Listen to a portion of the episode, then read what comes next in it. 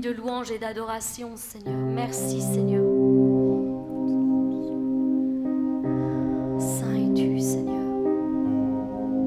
Notre Dieu est ici au milieu de nous. Il est ici avec nous et parmi nous. Il est ici comme un héros qui sauve. Comme un héros qui sauve. Mes bien-aimés, voici une parole d'encouragement pour chacun d'entre vous. Je prie pour que Dieu puisse réconforter vos cœurs par cette parole et qu'elle soit comme un, un baume sur votre cœur, vraiment. Voici ce que la parole de Dieu déclare. Chante et danse, mon enfant. Pousse tes cris de joie. Oui, réjouis-toi, toi, dont le cœur est tout entier à moi. Oui, Seigneur, le Seigneur a retiré les accusations qui pesaient sur toi. Il a fait partir tes ennemis. Le Seigneur, le roi d'Israël, est avec toi. C'est pourquoi tu ne dois plus avoir peur du malheur. Ce jour-là, l'Éternel te dira, N'aie pas peur, mon enfant. Ne te décourage pas. Le Seigneur ton Dieu est au milieu de toi. C'est lui le héros qui remporte la victoire. C'est lui le héros qui sauve, qui libère et qui guérit. Il est rempli de, joie à cause de toi. Son amour te donne une nouvelle vie. Il danse pour toi avec des cris de joie, comme pendant le jour de fête. Le Seigneur te dit, je vais écarter de toi le malheur, mon enfant, pour que tu ne sois plus couvert de honte. À ce moment-là, je vais faire mourir tous ceux qui t'ont écrasé par l'injustice. À ce moment-là, je soignerai tes blessures et je ramènerai ceux qui sont éloignés. Je te mettrai à l'honneur et ton nom sera connu dans tous les pays où tu auras été couvert de honte. À ce moment-là, je te ferai revenir. À ce moment-là, je te rassemblerai. Je rassemblerai tous mes enfants. Sous tes yeux, je changerai ta situation. Alors, ton nom sera connu et je te mettrai à l'honneur parmi tous les peuples de la terre. C'est le Seigneur qui a parlé. Nous avons un Dieu extraordinaire, extraordinaire, à qui rien n'est impossible. Son nom est majestueux et sa gloire se répand sur toute la terre. Partout où son nom est invoqué, il change et transforme les vies. Il se révèle et procure le bonheur et la paix la force et la sagesse à ceux qui se confient en lui. Toutes les familles de la terre sont bénies en lui. La création tout entière crie Gloire, gloire, gloire au Dieu de toute éternité. Gloire à l'agneau qui a été immolé et qui est digne de recevoir la puissance, la richesse, la sagesse, la force, l'honneur, la gloire et la louange et toutes les créatures qui sont dans le ciel, sur la terre et sous la terre, sur la mer, et tout ce qui s'y trouve, disent d'une voix forte à celui qui est assis sur le trône et à l'agneau soit la louange, l'honneur, la gloire et la force au siècle des siècles. Il est le divin créateur, il construit un avenir pour chacun de ses enfants il bâtit notre personnalité jour après jour. Il fortifie ceux qui sont faibles et il restaure ceux qui sont brisés. Il guérit les malades et rend la joie à ceux qui sont dans la tristesse. Il fait cesser les bruits de guerre dans toutes les familles divisées. Il réunit ceux qui s'étaient perdus de vue. Il change les cœurs de pierre en cœurs de chair. Il bénit les malheureux et rétablit l'honneur et le droit de ceux qui ont été dans la honte. Il libère les prisonniers et délivre les captifs. Il donne une famille à ceux qui ont été abandonnés. Il est le père des orphelins et l'époux de la veuve qui est dans la solitude. Il prend soin de tous ses enfants sans exception. Il est grand et puissant, fidèle en tout temps, et son règne n'aura pas de fin. Non, son règne n'aura pas de fin. À lui soit la gloire, à lui soit la louange, à lui soit l'honneur à tout jamais. Mon frère, ma sœur, Je prie pour toi afin qu'il accomplisse tout ce qu'il a prévu de te donner. Que rien ne te soit oublié, que rien ne te soit oublié devant sa face, que tout te soit restitué au double de ce que tu as perdu, de tout ce qui t'a été volé pendant toutes ces années. Je crie que le jour de gloire arrive sur ta vie. Je crie restitution dans les lieux célestes. Oui, restitution dans les lieux célestes.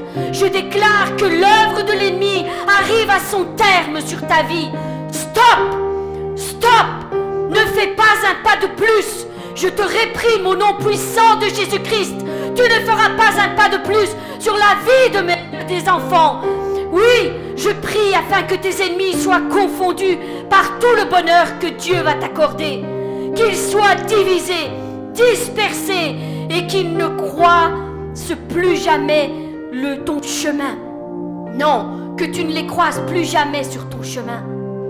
Oui, l'éternel Dieu va restaurer ta situation. Tu es son fils, tu es sa fille, tu es héritier, héritière du grand roi.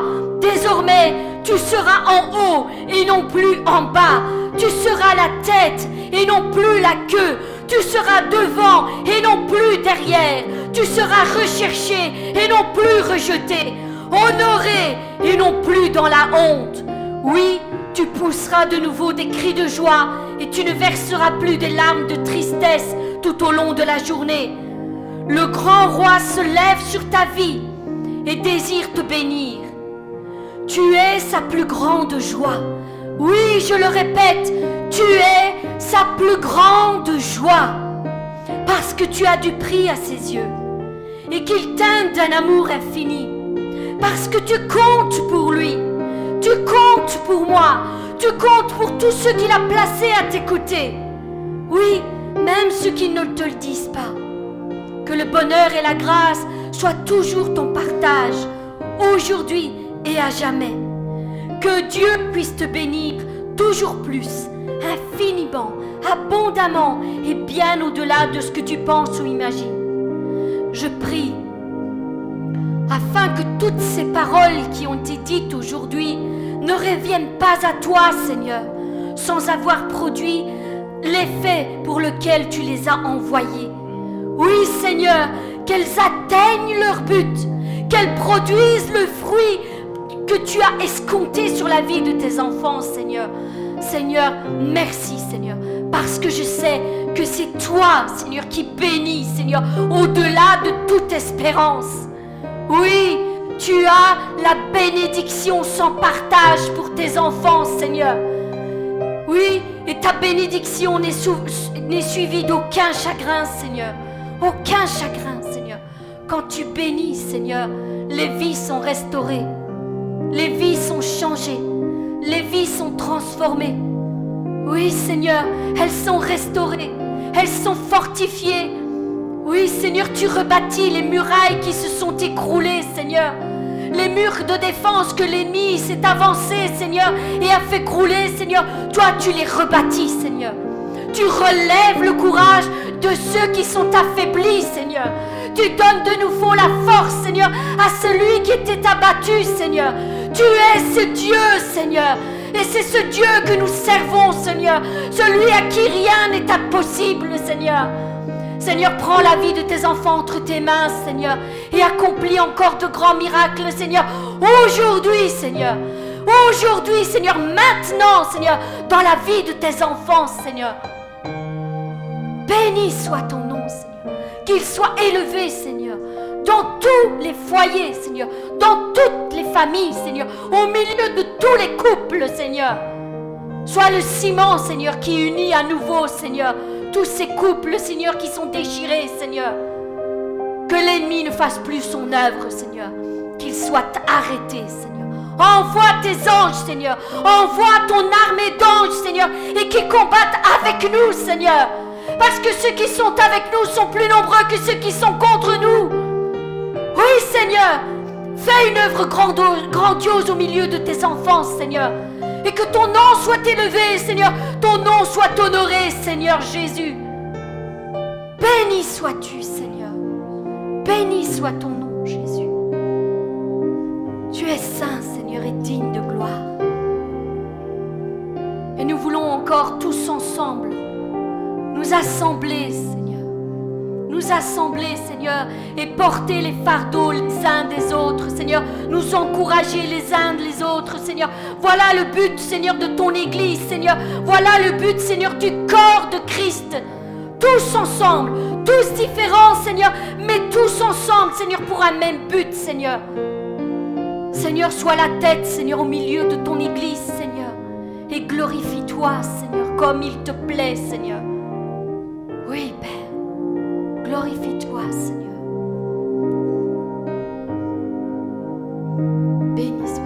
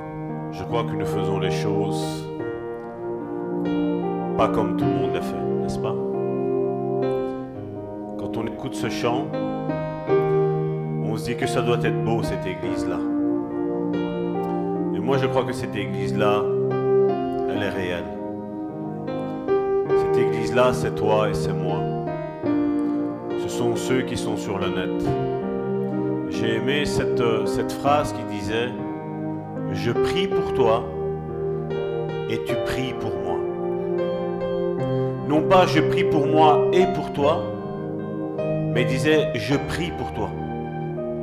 Je fais abstraction de ma vie. Seigneur, voilà, mes problèmes ne sont plus des problèmes. Mais le problème de mon frère et de ma soeur est beaucoup plus important que le mien. Et je crois que quand Dieu voit cette attitude-là, moi je suis sûr d'une chose. Dieu répond.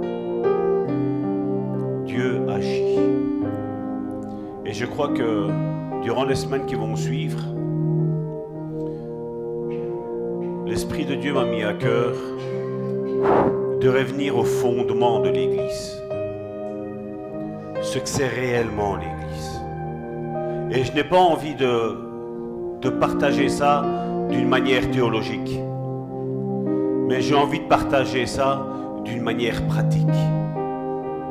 Parce qu'aujourd'hui, nous avons des théories dans Mais Dieu ne nous demande pas d'être des théoriciens. Jésus a dit, vous connaissez ma parole,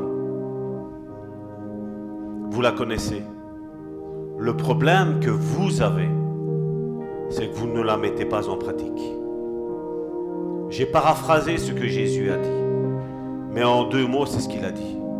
Vous connaissez, vous savez, mais le problème, c'est que vous ne faites pas.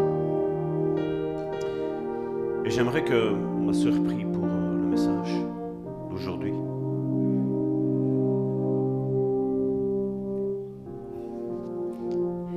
Seigneur, nous te remettons, Seigneur, encore, Seigneur, ce message, Seigneur, entre tes mains, Seigneur.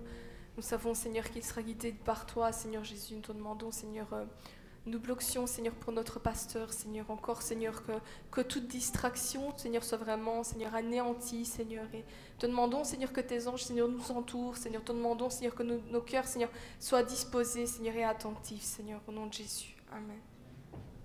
Amen. J'espère que vous avez apprécié votre bout de chocolat. Je crois que ça fait du bon au palais. Vous avez, tout le monde a reçu son morceau de chocolat parce que c'est très important. hein. Tout le monde l'a eu?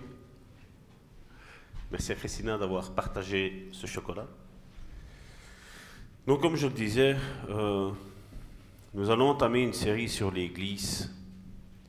Et cette première étude, comme je vais, la présenter, c'est que l'Église est tout d'abord un lieu de guérison. Je crois que le monde est assez malade pour se rendre compte qu'il a besoin de l'Église.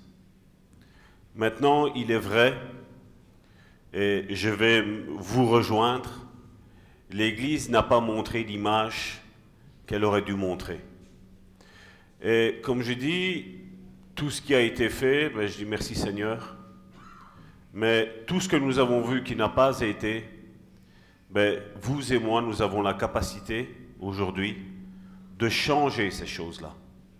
Vous et moi, nous faisons partie du corps de Christ. Et Paul euh, nous explique dans le système d'une église, donc nous avons cette église qui était là à Corinthe, et je ne sais pas si, si des fois quand on, quand on lit, on arrive à comprendre ce qu'on lit. On arrive à comprendre ce que, ce que nous sommes en train de comprendre. Est-ce qu'on entend bien? Il n'y a pas de, de grésillement, ça Et nous avons cet épître de Corinthe, donc 1 Corinthiens. Si vous prenez du chapitre 1 au chapitre 10, Paul expose tous les problèmes qu'il y avait dans cette église. Et bien souvent, comme je dis, nous lisons ça juste pour dire, voilà, je lis. Mais est-ce que nous avons compris les problèmes qu'il y avait là-dedans? Et puis, à un moment donné, ça, donc, je vais vous inviter durant cette semaine-ci, durant les, les semaines qui vont suivre, à peut-être lire, prendre le livre de 1er Corinthiens et commencer à lire ces dix premiers chapitres et voir tous les problèmes qu'il y avait dans cette église. Mais après arrive un, un passage, et là nous allons le lire, c'est dans 1 Corinthiens chapitre 12. On va, on va le lire tout en entier pour s'immerger, pour s'imprégner de cette église. De, savoir aussi le, ministère que toi et moi nous avons, de savoir quel est ton ministère au sein d'une église, quelle est ta place, comment tu dois réagir, comment tu dois interagir aussi. Parce que bien souvent, l'Église, qu'est-ce que, qu'est-ce que l'Église? L'Église aujourd'hui, euh, si on prend ce que le- monde moderne essaye de nous faire dire, c'est un lieu où des personnes vont dans un lieu similaire, se mettent ensemble, partagent la même idéologie. Seulement le problème que nous voyons, c'est qu'aujourd'hui tout le monde arrive avec son idéologie, avec tout ce qui se dit sur le net, et on veut l'imposer. On veut vraiment que ce soit comme ça, que ce soit pas autrement. Mais moi, je dis toujours, il il y a une chose très importante, c'est que vous et moi, nous avons, premièrement, nous avons la Bible pour pour établir des fondements solides de la parole de Dieu. Nous avons cette Bible, mais nous avons aussi le Saint-Esprit qui vient et qui nous rappelle, c'est les paroles de Jésus dans Jean chapitre 15, il nous dit, le Saint-Esprit quand il viendra, il vous rappellera tout ce que j'ai dit. Et nous allons voir après, dans, la deuxième partie de, de cette étude, un cas d'un problème qu'il y a eu dans le passé. Et Paul fait une intervention. Et nous allons la lire après. Après ce que nous allons lire ici maintenant. Qu'est-ce que l'Église? Et 1 Corinthiens chapitre 12 nous explique exactement qu'est-ce que l'Église, de quoi et de qui elle est composée.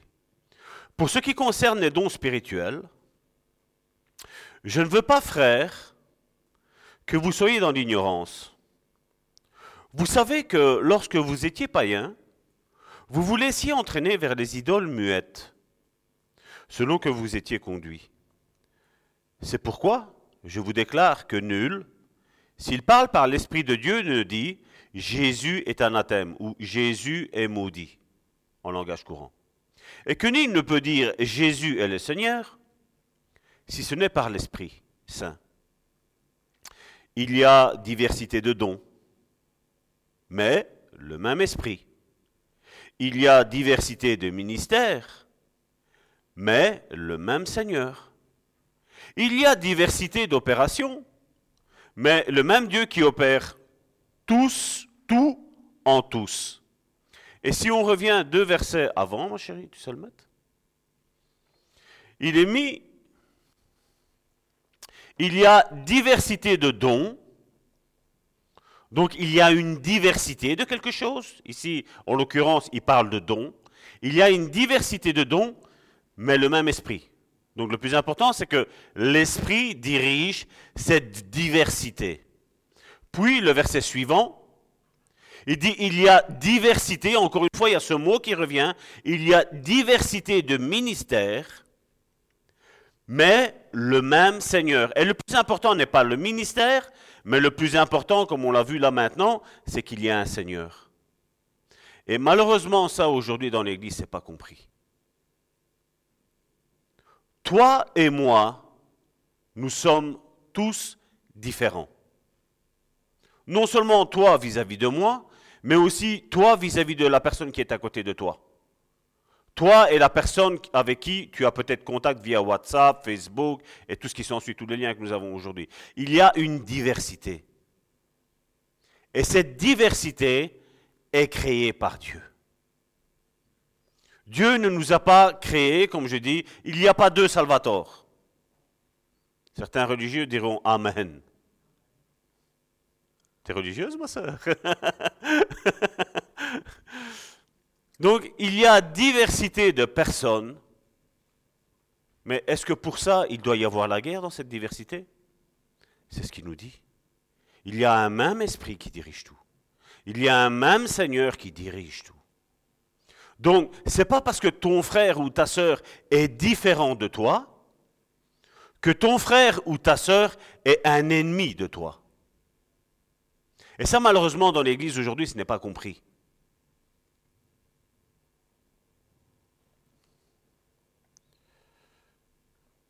Il y a diversité de dons, mais le même esprit. Diversité de ministères, mais le même Seigneur. Diversité d'opérations. Regardez combien de fois l'apôtre Paul exprime ce mot diversité pour faire comprendre que dans l'Église, il n'y a pas deux personnes les mêmes.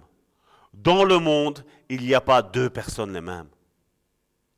Tu es un être unique.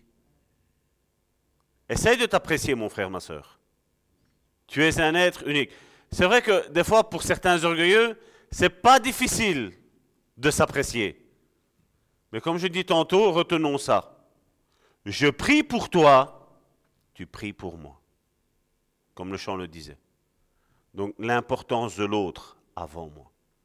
Et quand on part dans l'Église avec cette optique-là, ou même dans le monde, ou même dans ton lieu de travail, que l'autre est plus important de toi, je crois que le système de communication, je crois que le, système de compréhension de l'autre ben, sera beaucoup plus facile. Dieu opère tout et c'est ça le plus important, Dieu qui opère tout en tous. Or, à chacun la manifestation de l'Esprit est donnée pour, le but c'est quoi? L'utilité commune. Là, il parle de dons qui sont donnés à l'Église, pour l'Église, mais qui ne doivent pas être utilisés que dans, le cadre de l'Église. La prophétie ne peut pas être donnée que dans le cadre de l'Église. Tu peux prophétiser pour quelqu'un qui est dehors. Tu peux prophétiser pour quelqu'un qui est dans ton lieu de travail. Tu peux prophétiser pour ton voisin. Tu peux prophétiser pour, pour tout le monde. Parce que le fait de rentrer dans l'Église, comme je dis, c'est vrai que ça commence ici, et la formation, pour moi, l'Église, le, bâtiment, comme nous sommes ici, représente quoi? C'est le lieu de formation. C'est là où tu vas comprendre, comme je le disais l'autre fois quand j'avais déjà parlé sur la prophétie, où on fait une, différence, on fait un amalgame entre le don de prophétie et le ministère de prophète. Aujourd'hui, quelqu'un qui va prophétiser une fois va rien dire. Va prophétiser deux fois. Hmm. Troisième fois, on s'autoproclame prophète. Mais si c'est le don qui est utilisé, ça reste le don.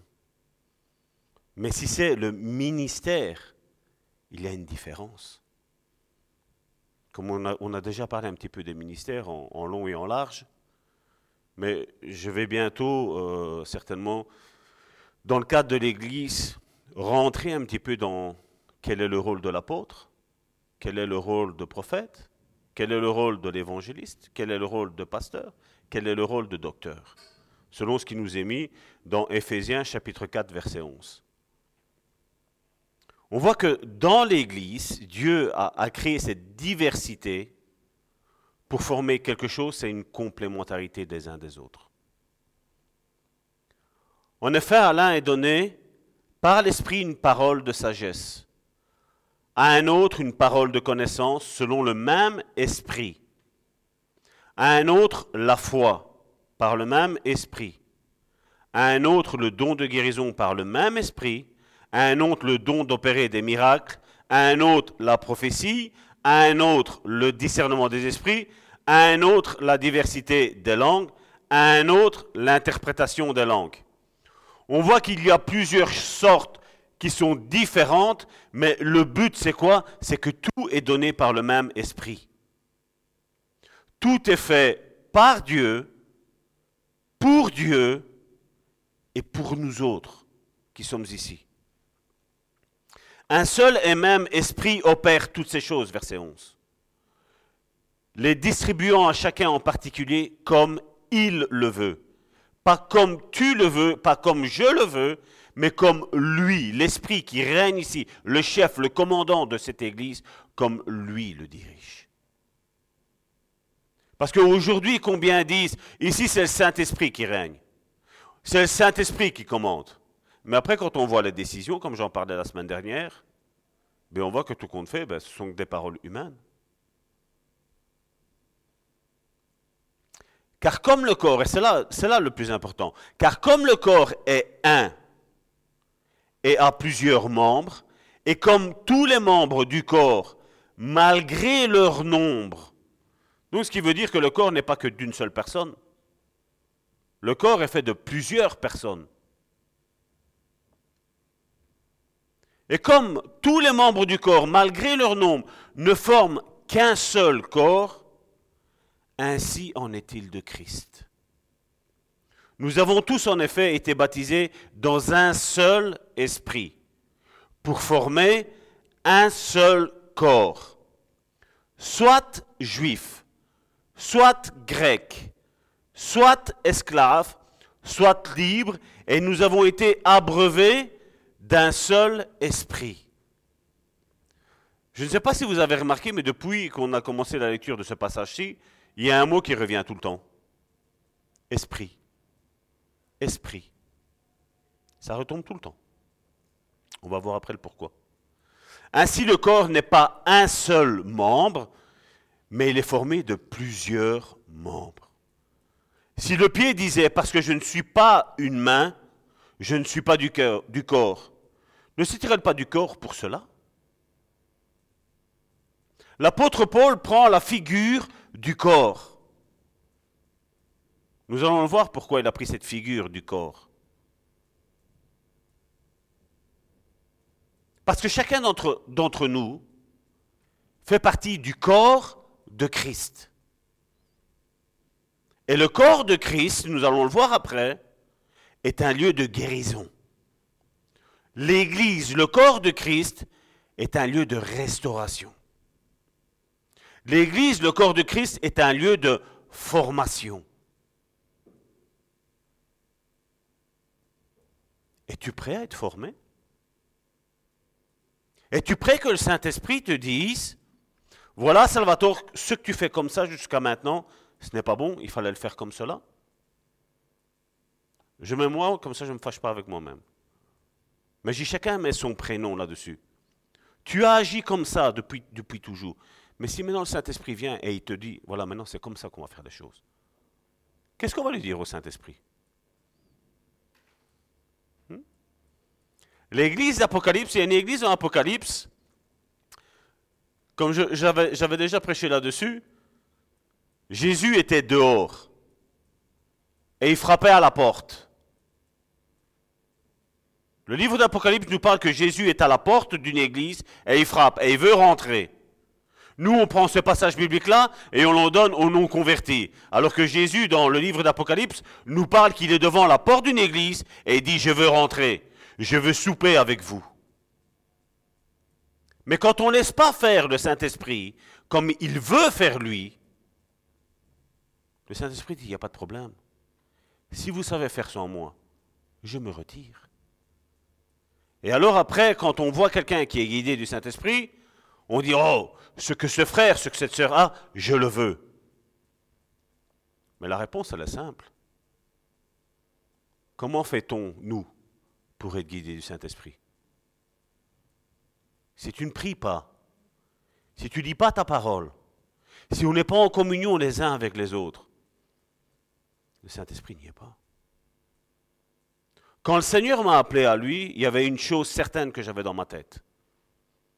Je dois me rendre dans un lieu, une église. C'est bizarre qu'aujourd'hui, certains, et comme je dis, cette église ici croit en l'église ce que nous avons ici, mais l'église ne croit pas qu'en ce que nous avons ici. L'église ici croit que chaque maison pour nous est une église de maison. Est une église où on peut recevoir la parole de Dieu. On peut recevoir l'onction de Dieu. Nous, ici, nous associons les, deux ensemble. Mais il est bizarre que certaines églises ne veulent pas entendre parler d'église de maison. Mais il est bizarre aussi que certaines églises de maison ne veulent pas entendre parler de l'église. Et comme je dis, le chrétien, le disciple, lui a une vie équilibrée. Comme je dis tout le temps, Acte nous parlait, ils étaient 120 dans la chambre, n'est-ce pas? S'il n'y avait que les églises de maison, comment ont-ils fait pour se retrouver à 120 dans une église de maison?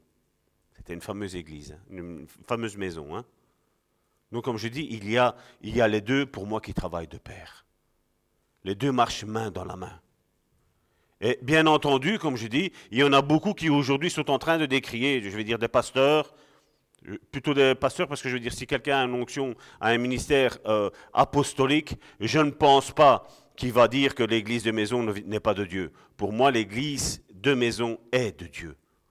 Attaché, comme je dis, à une église, et en semaine, ben voilà, on fait les cultes. Maintenant, il y a aussi le contraire. Il y a ceux qui sont dans les églises de Dieu qui sont en train de critiquer ce que les églises font.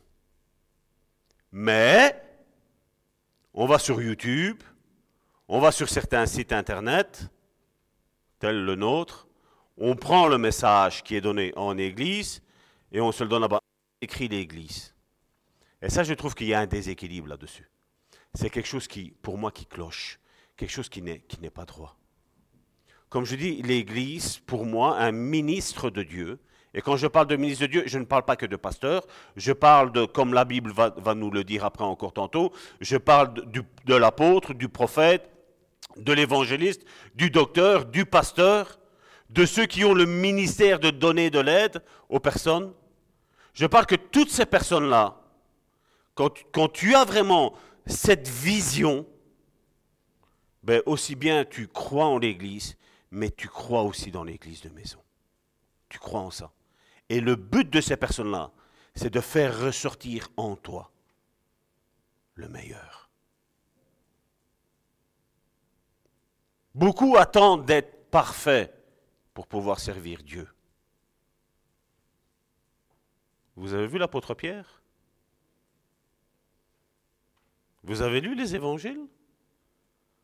Vous avez vu ce que l'apôtre Pierre a fait comme erreur en présence de Jésus? Vous avez vu Thomas en présence de Jésus l'erreur qu'il a faite? Je ne sais pas si vous vous imaginez, si vous étiez à la place de Jésus, le jour où il fallait choisir les douze disciples, moi, il n'y a personne, moi en premier, il n'y a personne qui aurait choisi ces douze-là. Personne. Mais Jésus, qu'est-ce qu'il a fait? Il a dit, c'est pas grave, je vais les prendre. Je vais les former. C'est vrai que Jésus, par moment, mais jusqu'à quand je vais être avec vous? Vous n'avez encore rien compris. Il est vrai. Mais une fois que Jésus s'est retiré, une fois qu'il a accompli sa mission là, il savait une chose, c'est que lui partait. Mais les disciples n'allaient pas être seuls. Il allait avoir le Saint-Esprit qui lui, sincèrement, je vais dire aujourd'hui, comme je le, dis, je le dirai tout le temps, le Saint-Esprit est le plus grand méconnu aujourd'hui dans la plupart des églises. Que ce soit évangélique, que ce soit pentecôtiste, que ce soit darbiste, calviniste. Je parlais avec mon frère euh, récemment et il me disait les églises dentistes, parce qu'il y a des istes dans tous les sens. Et c'est vrai, aujourd'hui, malheureusement, c'est, aujourd'hui, malheureusement, c'est comme ça on est en train de former pas mal de groupes religieux, mais c'est bizarre qu'ils n'arrivent pas à former des disciples. L'unique chose que Jésus nous a demandé de faire, c'est de former des disciples. Il ne nous a pas demandé de former des groupes religieux différents. C'est clair. Allez et faites de toutes les nations, pas rien que ta nation, les nations des disciples. Baptisez-les au nom du Père, du Fils et du Saint-Esprit. Point. Le, le, but de l'Église est de former des églises. Le but d'un véritable ministre de Dieu ou un par Dieu est de former des disciples. Le but d'un ministre de Dieu est de faire ressortir en toi le meilleur qu'il y a. Le meilleur. Et comme je dis, c'est vrai, que ce soit toi, que ce soit moi, on fera des erreurs. Le plus important n'est pas de faire des erreurs. Le plus important, c'est de reconnaître nos erreurs, de changer notre mentalité, notre vision sur les choses qu'il y a, et de dire, voilà, maintenant Seigneur, j'ai compris la leçon. Tu m'as formé. Verset 14. Ainsi, parce que ainsi, le corps n'est pas un seul membre, mais il est formé de plusieurs membres. Si le pied disait, parce que je ne suis pas une main, je ne suis pas du corps, ne serait-il pas du corps pour cela? Et si l'oreille disait, parce que je ne suis pas un œil, je ne suis pas du corps, ne serait-elle pas du corps pour cela? Si tout le corps était œil, où serait l'ouïe?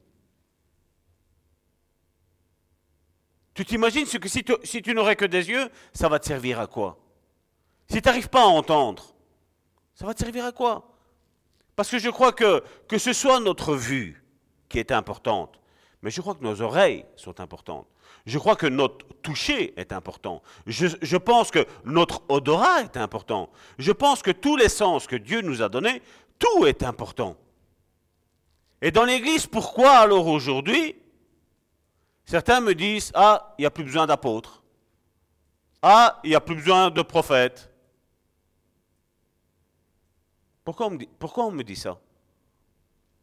Comme je dis, si réellement la personne qui vous parle est ointe, est appelée par Dieu à, comment, enseigner, je crois qu'on ne va pas prendre quelque chose de la Bible et dire voilà, ça, il n'y a pas besoin.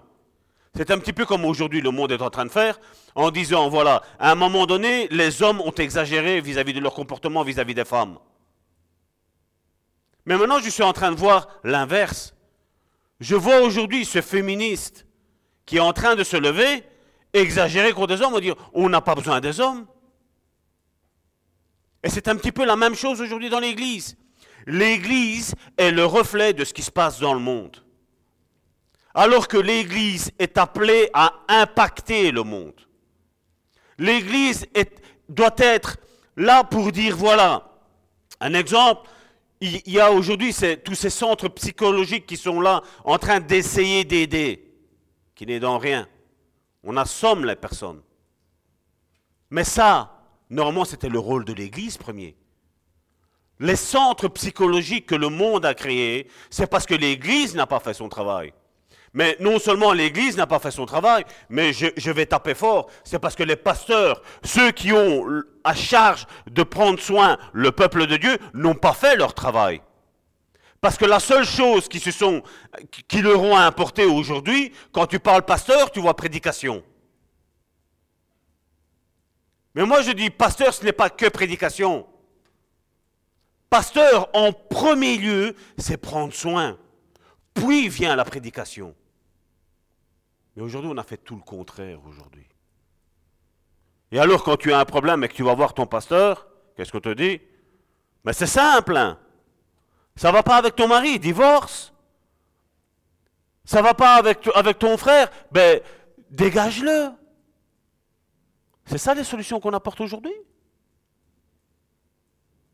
Moi je dis, là où il y a une œuvre de destruction, moi je dis c'est une œuvre du diable et de personne d'autre.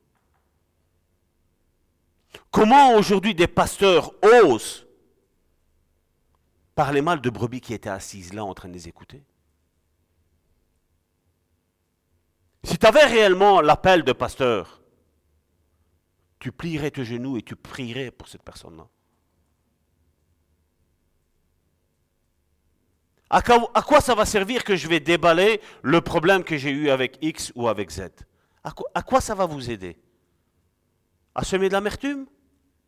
À semer de la médisance? À semer des divisions? La Bible nous parle de ça. Ce sont des sectes. Et comme je dis, mon attitude, elle doit être différente des autres. Si je suis appelé de Dieu, je dois faire les choses comme Dieu le faisait. Au combien même Jésus a prévenu l'apôtre Pierre, lui disant, tu vas me renier, non pas une fois, non pas deux fois, mais trois fois tu vas me renier. Avant que le coq ne chante, tu vas me renier trois fois. Regardez le comportement de Jésus quand, Pierre a réellement réalisé ce que Jésus avait déjà annoncé. Pierre, t'as vu ce que je t'avais dit? Trois fois tu allais me renier. T'as vu, t'es un incapable. Je ne ferai rien de bon avec toi. Est-ce que Jésus a fait ça? Jamais. Le cœur de berger. Psaume 23. Viens et restaure l'âme de Pierre. Pierre, tu m'aimes? J'imagine l'état de Pierre là. Ses pensées, à mon avis, fusaient. Il l'avait dit, je l'ai renié. Je l'ai renié et il ose me poser la question, est-ce que tu m'aimes? C'est vrai qu'on n'a pas la bonne connotation, je vais dire, nous, en, français. Où Jésus dit, m'aimes-tu? En italien, on dirait ti amo. On connaît cette chanson-là. Donc, c'est je t'aime, c'est le sens fort. Et puis, Pierre répond d'une manière qui dit Seigneur, tu sais que je te veux du bien. Je veux dire, imagine si à ton époux, tu lui dis je t'aime. Et lui te répond je te veux du bien. Tu vas dire oh, je suis ta femme. Ou le mari, il a cette réponse, oh, je suis ton mari. Je peux aimer bien un ami, mais je ne peux pas aimer un ami. Je peux aimer ma femme. C'est l'amour agapeo. C'est ce qui nous parle dans, si vous prenez, c'est dans Jean chapitre 9, si mes souvenirs sont bons. Il parle de cet amour agapeo, Jésus. Et nous avons, je dois faire attention à ce que je dis parce que nous avons une grecque parmi nous, hein, donc euh, elle veille. et nous avons cette autre partie où Pierre répond, et lui dit, voilà, moi je t'aime, mais philéo. Je t'aime d'un amour humain. Je ne sais pas t'aimer là parce que si je te dis je t'aime, là maintenant, je t'ai renié. Si je t'aurais réellement aimé comme toi tu m'as aimé, je t'aurais jamais renié.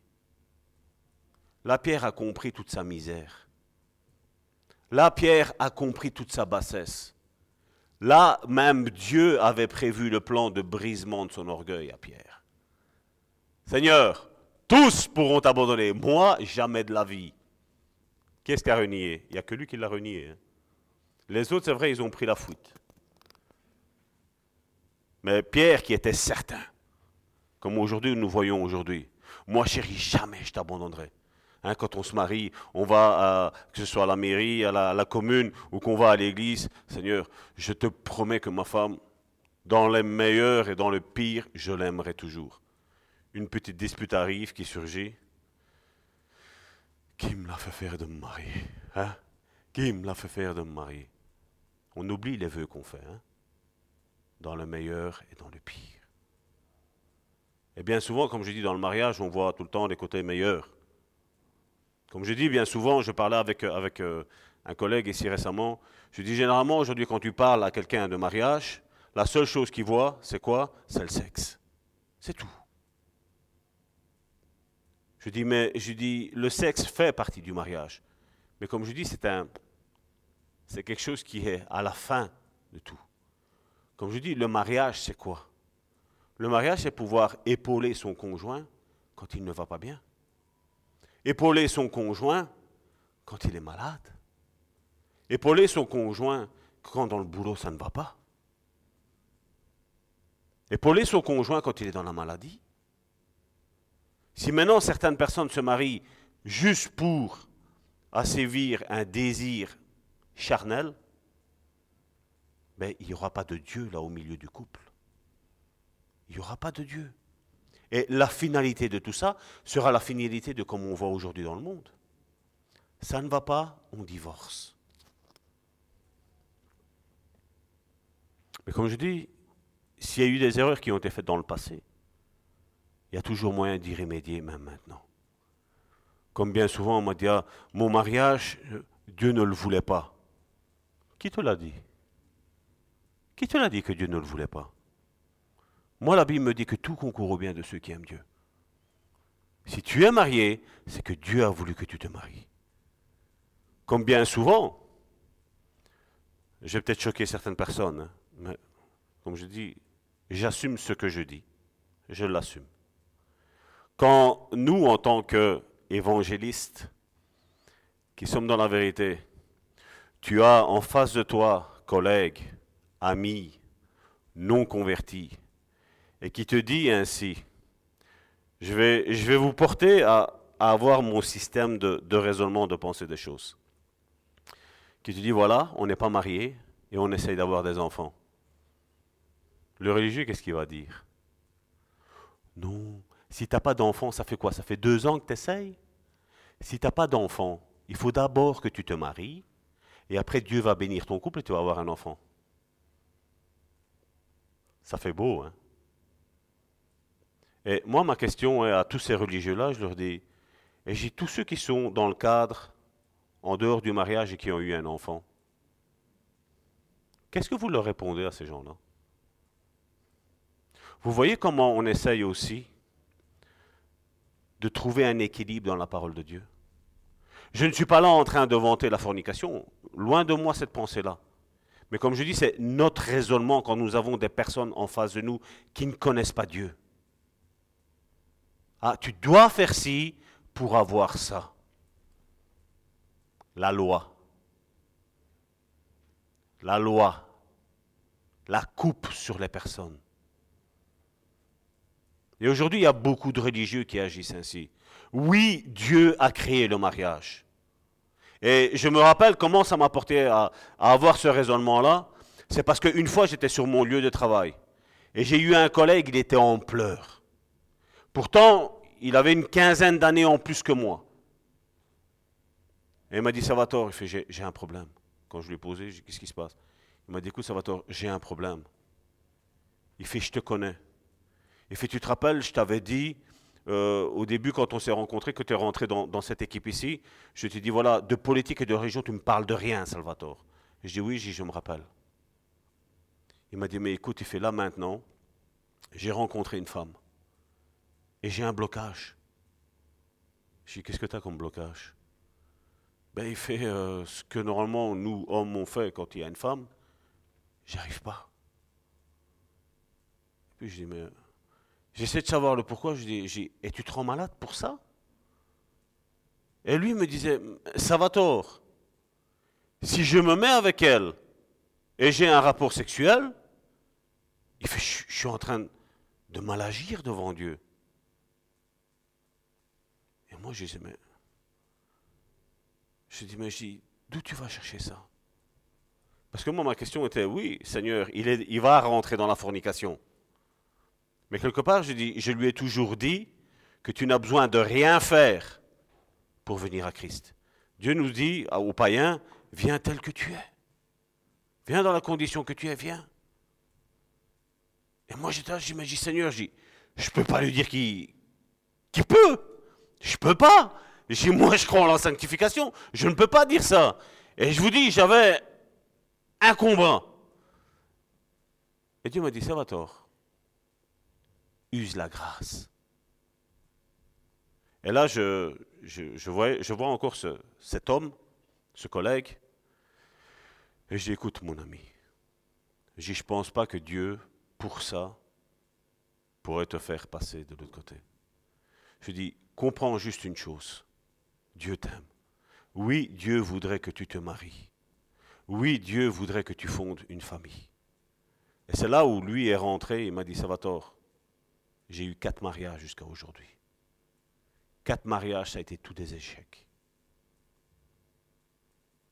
Je suis resté, quand je, me rappelle que je, je lui ai donné cette parole-là, en lui disant, tu crois que c'est ça qui va faire ça?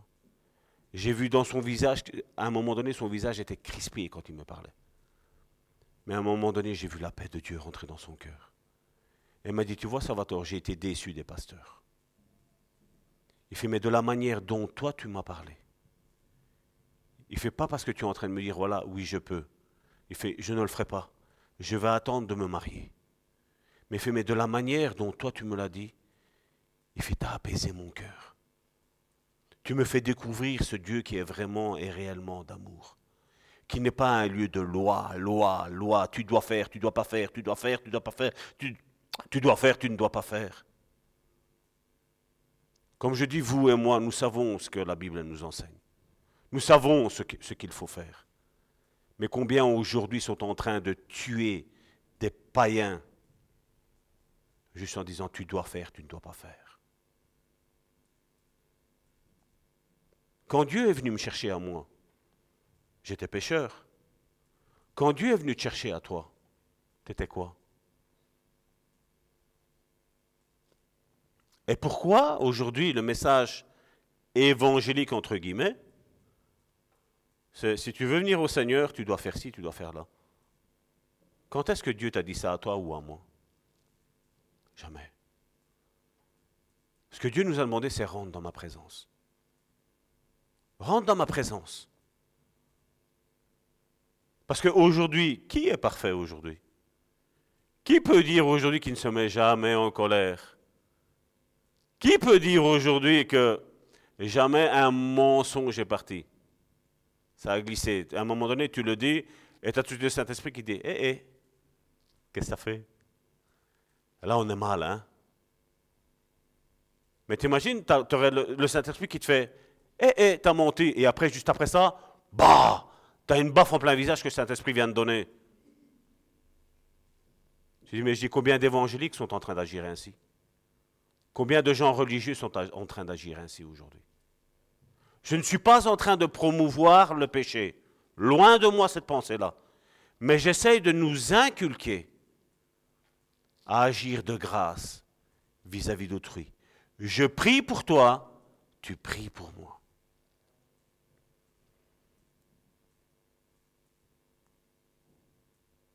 Donc verset 17. Si tout le corps était œil, où serait l'ouïe S'il était tout ouïe, où serait l'odorat? Et là maintenant, ça c'est quelque chose de très important. Ça, tu le soulignes dans ta Bible. On peut écrire dans la Bible. Hein. Verset 18. Maintenant, qu'est-ce qu'il est mis après? Dieu a placé chacun des membres dans le corps comme tu l'as voulu, comme je l'ai voulu. Qu'est-ce qu'il est mis? Comme il l'a voulu. Et aujourd'hui, l'Église, qu'est-ce qu'elle est en train de faire? Ah, tu as menti, exclu de l'Église. Tu fumes, excommunié. Tu es en relation de fornication, dehors de l'Église.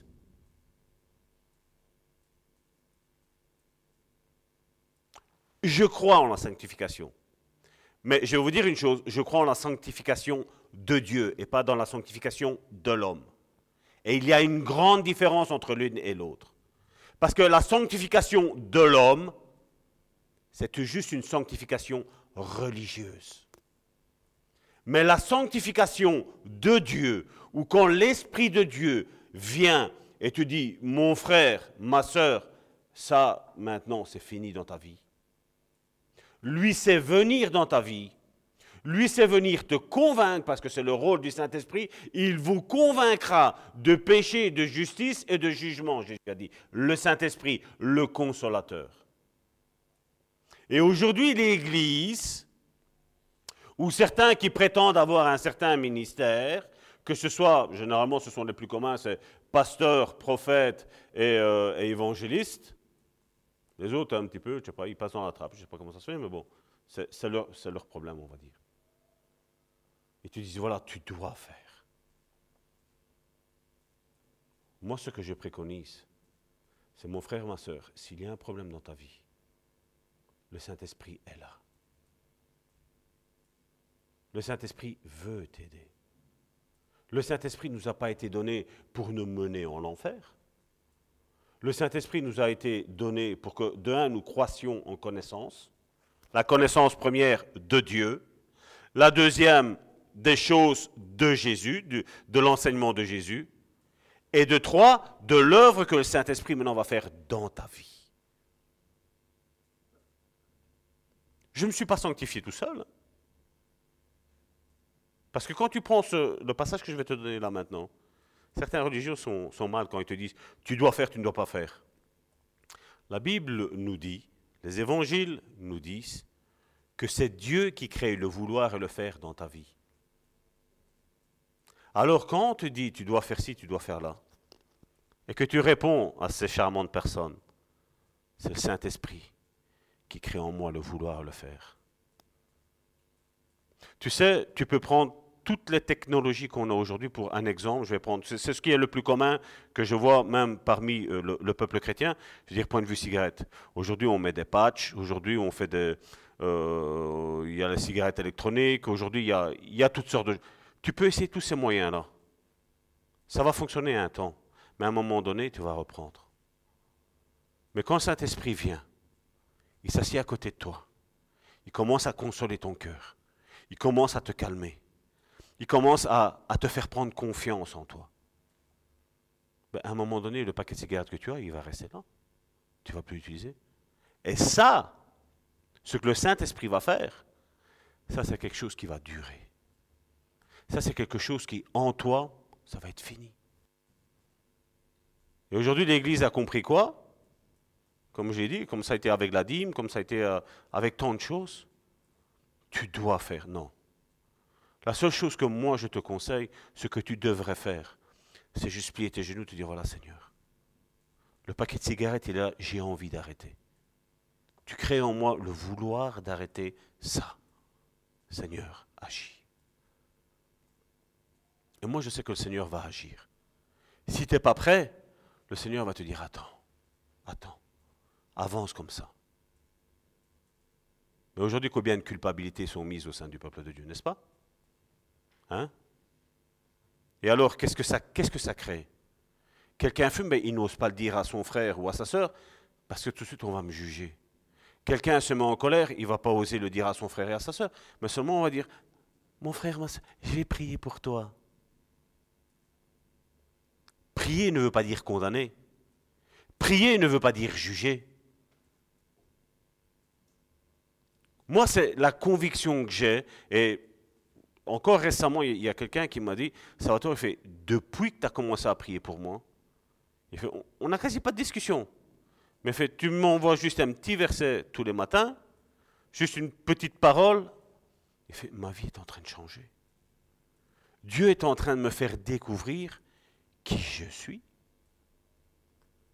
Après 30 ans dans les églises, je viens seulement de réaliser que Dieu m'aime. Vous croyez que 30 ans dans une église, il n'a jamais entendu, cette personne-là n'a jamais entendu que Dieu l'aimait? Si. Mais seulement c'est associé comment? Dieu t'aime, mais tu dois arrêter ici. Dieu t'aime, mais. Dieu t'aime, mais. Et Jésus, qu'est-ce qu'il a dit? Que votre oui soit oui, que votre non soit non. Tout ce que vous rajoutez, qu'est-ce que ça vient? Jésus a dit, ça vient du diable. Je passe à autre chose. Comme je dis, c'est pour tous les domaines de la vie. Verset 19. Si tous étaient un seul membre, où serait le corps? Maintenant donc, il y a plusieurs membres et un seul corps. L'œil ne peut pas dire à la main, je n'ai pas besoin de toi. Ni la tête dire aux pieds, je n'ai pas besoin de vous. Comment ça se fait qu'aujourd'hui certains ministres de Dieu te diminuent, te rendent inutile toi, la seule chose qu'ils savent dire, toi, mon frère, ma soeur, c'est rentre, assieds-toi, ne bouge plus. Ou alors on va faire une pensée de discipola, où Jésus nous a enseigné de faire discipola, mais il n'y a rien qui se passe. L'église est là, ça fait 20, 30 ans, c'est tout le temps le même monsieur qui est là en train de prêcher, et il n'y a rien qui change dans la vie des personnes. Les personnes ne rentrent pas dans leur ministère. Les personnes ne rentrent pas dans leurs dons. Les personnes ne font pas fructifier leur talent. C'est pas ça l'Église de Dieu. Dieu nous porte à chacun d'entre nous à évoluer, à grandir. L'Église a besoin de coach. Je parlais il n'y a pas si longtemps que ça avec quelqu'un. Et je voyais un petit peu son comportement. Et je dis, tu sais, je dis euh, à cette personne-là, donc elle est venue, elle m'a, agressé. Mais moi, autocontrôle, sagesse, je dis Seigneur, je dis, donne-moi la sagesse de deux paroles, pas plus, entériner cette chose-là. Je dis, tu sais, je dis, euh, parmi nous, tu es celui qui gagne le plus. Je dis, mais tu sais que si nous tous ici, on dirait stop, malgré que toi qui nous commandes, tu gagnes le plus que nous. C'est ta tête qui sauterait à toi. J'ai vu le visage de cette personne-là se décomposer. Parce que tous, je crois que nous avons eu des chefs, n'est-ce pas? Le chef, qu'est-ce qu'il dit quand vous faites quelque chose en tant qu'ouvrier? J'ai fait. Alors que c'est toi qui l'as fait. C'est pas vrai? Et dans les églises, c'est comme ça. Hein j'ai fait. Qu'est-ce que tu as fait? Parce que la Bible nous parle d'un corps. La Bible nous parle que nous faisons partie du corps de Christ. Pas que je fais en tant que personne individuelle. Nous le faisons. Parce qu'à partir du moment où ta cause, je l'ai à cœur, ben, je me substitue à ton problème je prends ton problème, je le retire et je le prends pour moi. Je dis, Seigneur, ce problème-là, c'est moi qui le subis. Quand Dieu voit l'acte de compassion dans ça, qu'est-ce que Dieu fait? Ben, Dieu agit. Je vais passer les passages ici. On reviendra de façon, je vous dis, ça va être une série. On va revenir dans cet épître de Philémon. Je ne sais pas si cet épître de Philémon, j'ai jamais quasi entendu de, prédication sur Philémon. Ce livre de Philémon, donc c'est euh, avant Hébreu, après Tite, donc euh, il y a Timothée, Tite, puis il y a cet épître de Philémon, et puis nous avons le livre d'Hébreu. Philémon était un homme riche. Et euh, Paul l'avait converti.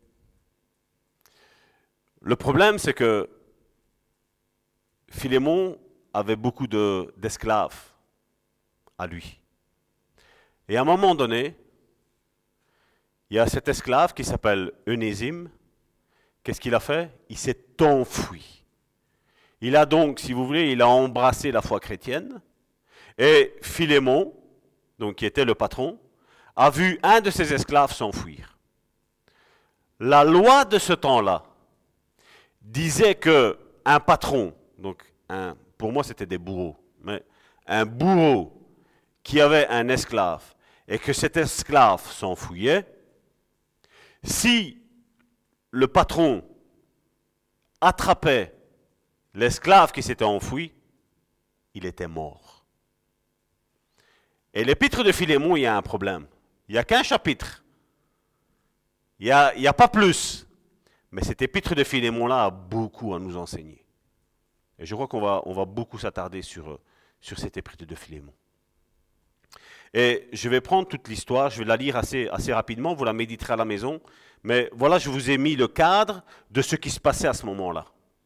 Et là, regardez qu'est-ce qui se passe. Philémon, chapitre 1, verset 1. Paul, prisonnier de Jésus-Christ.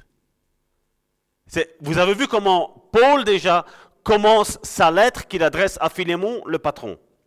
Paul, prisonnier de Jésus-Christ, est le frère de Timothée. À Philémon, notre bien-aimé et compagnon d'œuvre. Est-ce que Philémon est converti? Oui. Il dit, et à Philémon, notre bien-aimé et notre compagnon d'œuvre. Donc Philémon est bien un chrétien. À la sœur Aphia, à Archip, notre compagnon de combat, et à l'église qui est dans ta maison. Que la grâce et la paix vous soient données de la part de notre Dieu, notre Père et Seigneur Jésus-Christ. Je rends continuellement grâce à mon Dieu, faisant mention de toi dans mes prières, parce que je suis informé de la foi que tu as au Seigneur Jésus et de ta charité pour tous les saints. La foi, la charité, l'amour, pour tous les saints je lui demande que ta participation à la foi soit efficace pour la cause de Christ, en faisant reconnaître en nous toute espèce de bien. J'ai en effet éprouvé beaucoup de joie et de consolation au sujet de ton amour, de ta charité. Car par toi, frère, le cœur des saints a été tranquillisé. Là, on voit les, les ministres de Dieu, comme moi j'appelle, avec un grand M et avec un D majuscule. Les ministres de Dieu qui tranquillisent le peuple de Dieu, qui tranquillisent les frères et les sœurs de Jésus-Christ. Et non pas qu'ils les condamnent, qu'ils les jugent, qu'ils les détruisent, qu'ils les anéantissent, qu'ils font un trou qu'on recouvre et que... Hein, je m'arrête là. Je lui demande que ta participation à la foi soit efficace pour la cause de Christ, en faisant reconnaître en nous toute espèce de bien. J'ai en effet éprouvé beaucoup de joie et de consolation au sujet de ta charité, car par toi, frère, le cœur de saint a été tranquillisé. C'est pourquoi, bien que j'ai en Christ, regardez, là, Paul utilise l'autorité, comme on dit aujourd'hui dans notre jargon, les ministres Dieu n'ont pas, n'ont pas à imposer quoi que ce soit. Mais regardez ce que ici l'apôtre Paul dit. C'est pourquoi, bien que en Christ, toute liberté de te prescrire ce qui est convenable. Donc quelque part, il dit, en Christ, là maintenant, moi l'apôtre Paul, j'ai la possibilité de t'imposer quelque chose. Mais regardez, quand on est vraiment un ministre de Dieu humble, alors que Paul ne l'était pas humble, C'était l'homme le plus orgueilleux qu'il y avait. C'est de préférence, là il change, il dit plus, c'est pas que je t'impose, il dit, mais c'est de préférence, au nom de la charité, de l'amour, que je t'adresse une prière. Étant, ce que je suis, Paul, vieillard, et de plus maintenant prisonnier de Jésus-Christ. Autre chose aussi de ce qu'on dit aujourd'hui dans nos milieux évangéliques, quand on, voit que quelqu'un m'appelle, un exemple, la mentalité africaine, c'est d'appeler quand ils ont quelqu'un en estime qui, qui, euh, comment, qui, qui porte en respect, c'est d'appeler papa, c'est d'appeler maman. Aujourd'hui, on dit, ah ouais, mais Jésus a dit qu'il ne faut pas appeler papa, maman. Regardez, je te prie pour mon enfant que j'ai engendré étant dans les chaînes. Et là, il donne un nom, Eunésime qui autrefois, Eunésime veut dire utile. La traduction du mot, donc c'est Eunésime, veut dire utile. Et il dit Eunésime qui autrefois t'a été inutile. Donc l'utile qui était auparavant inutile. Mais qui maintenant est utile. Paul joue un, un jeu de mots là qui pour nous a une grande signification mais qui est maintenant, qui maintenant est utile à toi et à moi. Je te le renvoie, lui, mes propres entrailles. Je vous l'ai dit, hein. si le patron, donc Philémon, maintenant trouvait Eunésime, il avait droit de vie et de mort sur, sur, sur sa vie. Et là, Paul vient avec la loi chrétienne en disant, voilà, maintenant, tu m'aimes. Toi, Philémon, tu m'aimes à moi, Paul. Celui-ci, Eunésime, c'est mon fils. Si tu m'aimes à moi, tu aimeras lui. Maintenant, il est vrai que la loi de ce monde te donne droit de vie et de mort là-dessus. La suite Toutefois, je n'ai rien voulu faire sans ton avis, afin que ton bienfait ne soit pas comme forcé,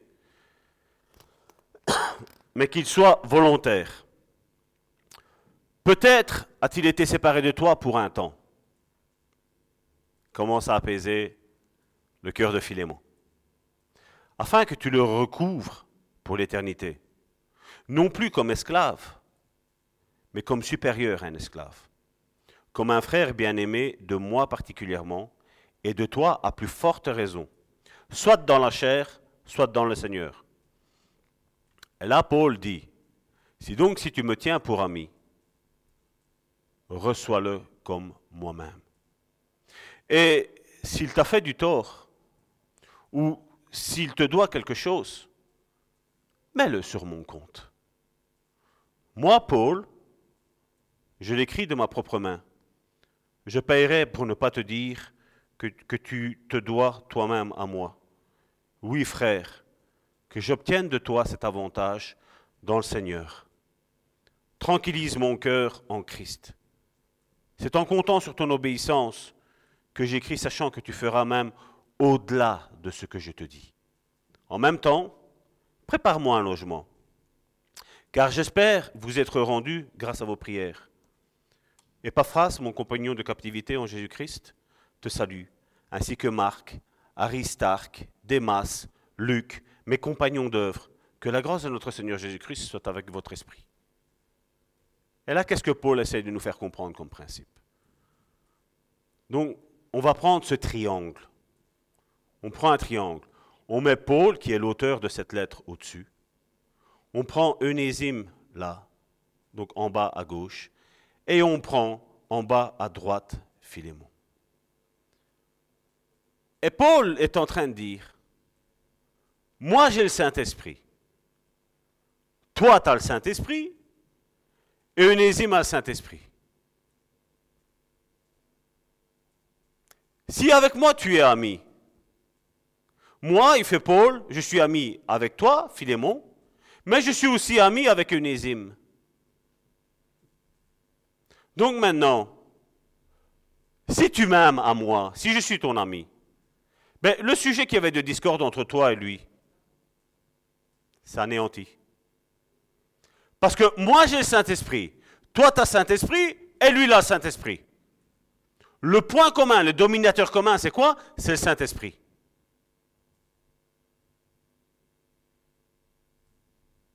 Et là, il dit, ton avantage que tu avais sur lui, là maintenant il est fini.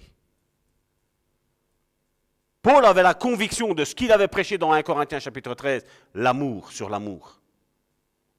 Il était convaincu, comme il l'avait enseigné, il était convaincu maintenant que Philémon, son droit humain, il n'allait pas l'exercer.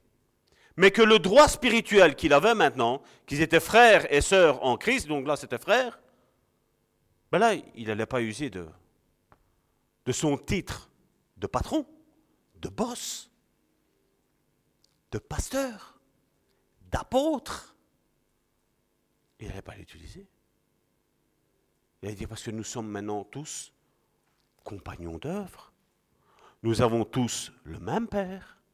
Nous avons tous le même frère, Jésus. Et nous avons tous celui qui nous guide, le Saint-Esprit. Et si réellement, je paraphrase ici, Paul dit à, Philémon, si réellement le Saint-Esprit maintenant est dans ta vie, tu mais tu ne lui feras pas de mal. Parce que si tu lui fais du mal à moi, tu vas me faire du mal à moi. À lui, tu vas me faire du mal à moi. Ça, c'est l'Église de Dieu. Peu importe ce que tu m'as fait. Peu importe ce que tu penses de moi. Je t'aime. Peu importe. Peu importe. Là, on exerce 1 Corinthiens chapitre 13. Autre chose, on va revenir maintenant. Comme j'ai dit, les dix premiers chapitres de 1 Corinthiens nous parlaient des problèmes qu'il y avait à Corinthe. Mais puis, après le 10, on a, nous on avait lu le 12, mais entre le 10 et le 12, il y a le 11. Et le 11, qu'est-ce qu'il nous parle? C'est ce que généralement j'utilise pour, euh, pour le repas du Seigneur.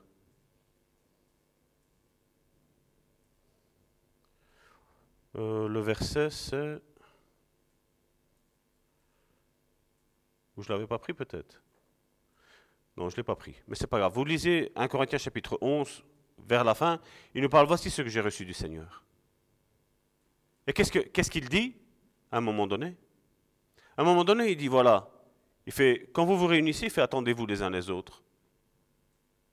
On va faire après le repas du Seigneur. Et, il, dit, même, il dit, voilà, il fait, s'il y a des malades, des infirmités, il fait, ça cause, ça cause que vous, il y a des divisions. Si maintenant, comme je dis, on prend ce repas du Seigneur, ce pain et ce vin, non pas en disant, voilà, le pain est un symbole du corps de Christ. Le vin est un symbole du sang de Jésus. Mais la Bible, elle parle juste après, vers, la fin, il dit, celui qui prend sans discerner le corps et le sang du Christ, il, fait, il prend un jugement contre soi-même. Le discerner, aujourd'hui, on appelle discerner, un exemple, je vais voir une personne qui est mal habillée, on va dire, ah, je discerne qu'il n'a pas beaucoup d'argent. Ça, c'est pas du discernement, ça. Le discernement, c'est ce qui t'arrive quand tu vois la personne qui est pimpante. Tu vois la personne qui est toute souriante. La personne qui laisse rien envisager. Mais tu as l'esprit qui te parle et qui te dit, Salvatore, cette personne-là est blessée. Cette personne-là est détruite par lui. Par lui que bien au-delà du regard qu'on voit souriant de cette personne-là, à l'intérieur, il y a une tristesse. Ça, c'est discerner, ça. Ça, c'est une révélation qui vient du trône de Dieu. Et la même chose, si on prend, moi j'en suis convaincu, mais convaincu d'une manière comme je dis, quand on, fait le repas du Seigneur, je n'aime pas parler de Sainte Sainte, moi je parle de repas du Seigneur. Parce que la Sainte Sainte me fait parler d'une religion. D'une religion qui a sacralisé ça. Je me rappelle dans, une des églises que nous avons fréquentées, il y avait le repas du Seigneur, ils appelaient ça la Sainte Seine, c'était une fois par an. Et six mois avant, on te disait, voilà, dans six mois, il va y avoir la Sainte Seine, qu'ils appelaient. Comme je dis, certains vont me dire, Salvatore, tu, tu exagères. Non. Non, je n'exagère pas. Mais durant ces six mois, ça voulait dire quoi? Je sais qu'à telle date, il va y avoir le repas du Seigneur. Mais la Bible, elle me dit que si j'ai quelque chose contre toi, et si je prends le repas du Seigneur, en ayant quelque chose contre toi, je prends un jugement contre moi-même. Quelque part, on annonçait qu'il allait avoir quelque chose qu'il fallait se remettre en ordre. Et puis, une fois qu'on avait repris, donc pour ce jour-là, on reprenait le repas du Seigneur, on prenait le pain, le vin, sans avoir de dispute, à la limite on se demandait pardon si elle là. Une fois qu'on l'avait pris, on recommençait. Je dis, c'est pas d'hypocrisie ça. C'est pour ça que nous, on le fait tout le temps. Parce que moi, je ne dois rien avoir vis-à-vis de toi. Et toi, tu ne dois rien avoir vis-à-vis de moi.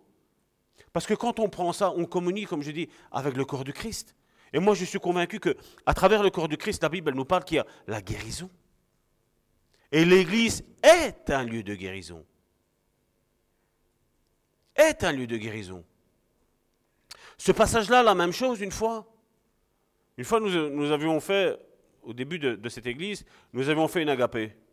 Et nous sommes arrivés tous au restaurant, tous en même temps.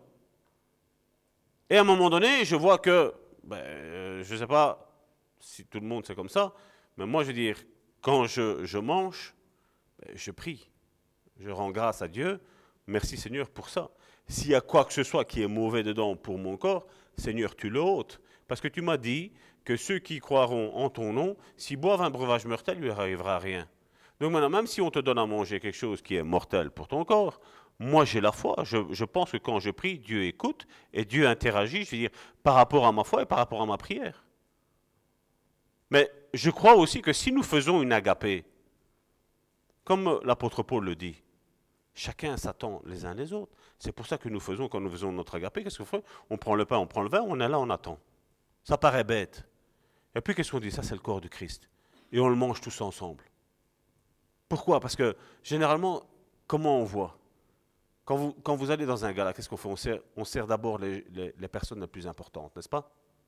Quand vous allez dans un mariage, on sert les personnes les plus importantes, les mariés, les parents des mariés, les témoins. Eux commencent à manger, et le peuple, encore une fois, en dernier. Et pourquoi nous on fait ça dans le corps de Christ? On s'attend les uns les autres. Parce que tous nous sommes importants. Tous. Et quand nous buvons le sang, la même chose, on s'attend les uns les autres. Parce que tous nous avons une importance. Pourquoi l'Église va mal? Parce qu'il y a des gens plus importants que d'autres. Et Paul nous dit,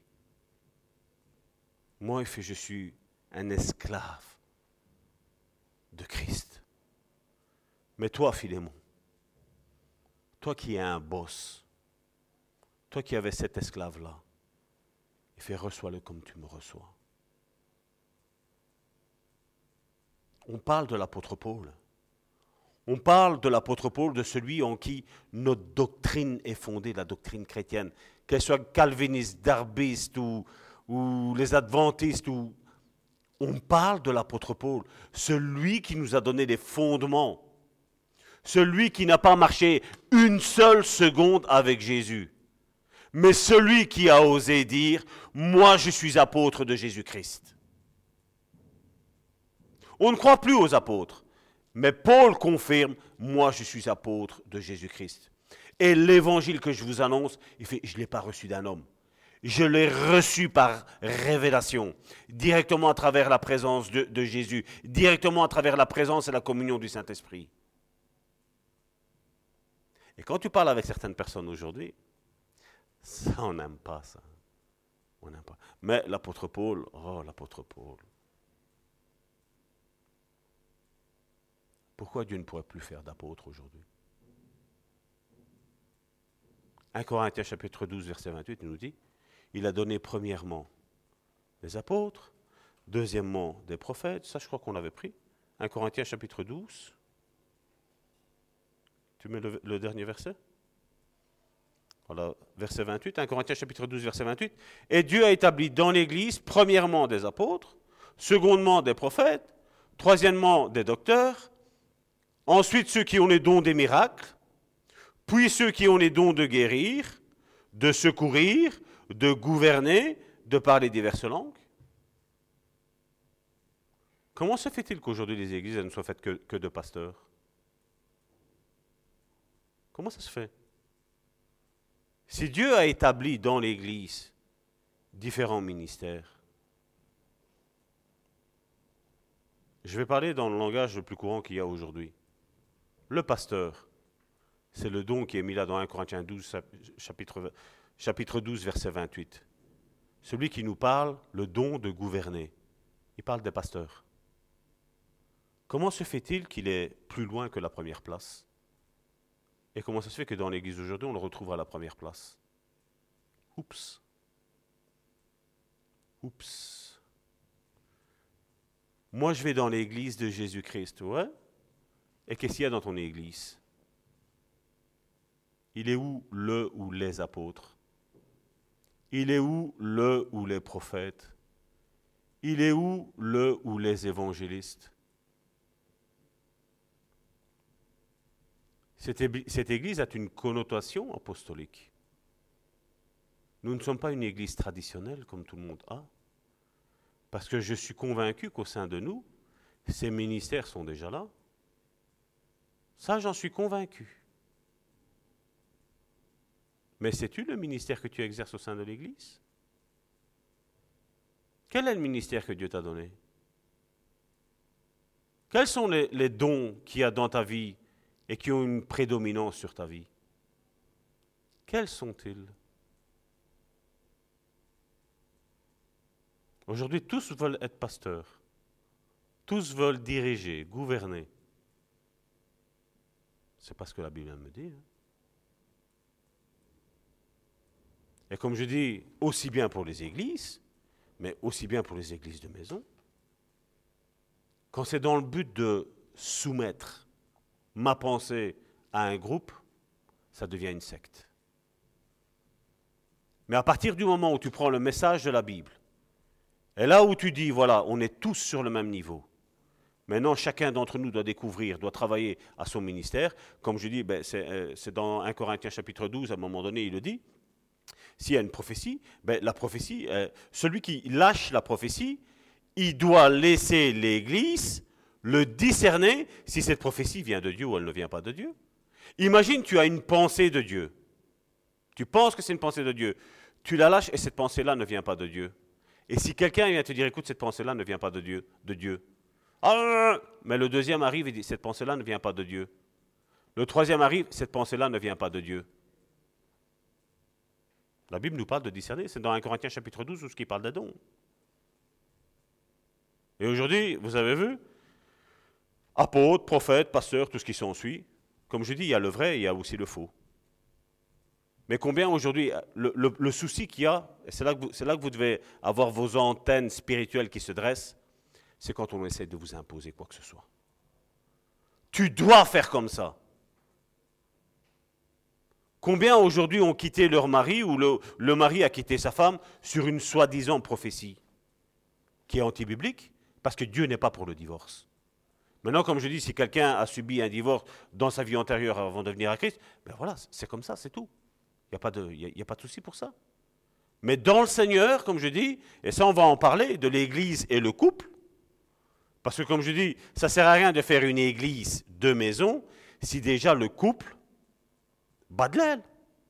Parce que l'Église là va battre de l'aile. Donc ce qu'il faut, c'est quoi? C'est régulariser ce problème-là. Quand ce problème-là est régularisé, ben, il n'y a pas de souci. C'est pour ça que Timothée, qu'est-ce qu'il dit? Si quelqu'un aspire à la charge d'évêque, il faut que, premièrement, mari d'une seule femme. Deuxièmement, les enfants doivent être obéissants. Et ça, malheureusement, aujourd'hui, non. Aujourd'hui, ça, on a préféré mettre de côté. Après, on se plaint qu'il y a des scandales dans l'Église. Mais comme je dis, moi, il y aurait pas, il y aurait des scandales. Comme je dis, des scandales, il y en aura toujours. Jésus, Jésus nous l'a dit. Malheur à qui ça arrive, malheur à ceux qui sont scandalisés. Mais à un moment donné, mon frère, ma soeur, une fois que tu as compris que là où tu es, le pasteur n'est pas correct, l'apôtre n'est pas correct, tu prends, tu cavales, tu t'en vas. Tu prends, tu pries, tu rentres dans ta chambre et tu pries. Seigneur, où tu veux que je sois? Où tu veux que je sois? Si chacun d'entre nous prierait, comme je dis, et ça je parle surtout aux chrétiens qui nous suivent, si chacun d'entre nous prierait pour dire Seigneur, est-ce que cela tu me veux? Parce qu'on l'a lu, c'est lui qui place les personnes dans l'Église. Dans Actes, il le dit, le Seigneur ajoutait. Maintenant, comme je dis, nous, on l'a vu avec la fondation de cette église-là. Certains pasteurs, c'est vrai qu'ils n'ont eu qu'à coucher, je veux dire, avec la fille d'un pasteur pour devenir pasteur. Mais nous, avec cette église ici, avec le pasteur Amici, même le pasteur Amici qui avait déjà créé une église, il a dit J'ai compris des choses que je n'ai pas compris avec celles qu'on avait fait avant. Pourquoi? Parce que ici, moi, c'est ce que je lui avais dit je veux que ce soit le Saint-Esprit qui soit le chef. Je veux que c'est lui qui règne. Je veux que c'est lui qui nous guide. Mais le Seigneur nous a dit là, regarde, l'ivrée est là. Comment tu vas réagir, Salvatore? L'ivrée est là. Comment tu réagis? Une autre ivrée qui est là. Et moi, je dis, Seigneur, je dis, tu sais planter du bon grain? Non, non, je vais te former. Tu vas apprendre la patience. Tu vas apprendre le contrôle. Tu vas apprendre la sagesse.